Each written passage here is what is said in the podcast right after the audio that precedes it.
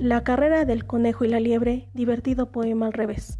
Un conejo y una liebre corrían hasta una higuera. El segundo que llegara le ganaría la carrera. La liebre andaba muy lento y el conejo muy despacio. Se miraban de reojo midiendo bien el espacio. Se detenía la liebre al llegar a mediodía y también paró el conejo y así pasaron los días. Si descansaba el conejo, también lo hacía la liebre y así pasaron los meses hasta llegar a diciembre. El conejo dio dos pasitos y la liebre uno más, uno más, y así pasaron los años. Y sí que ganará ninguno jamás.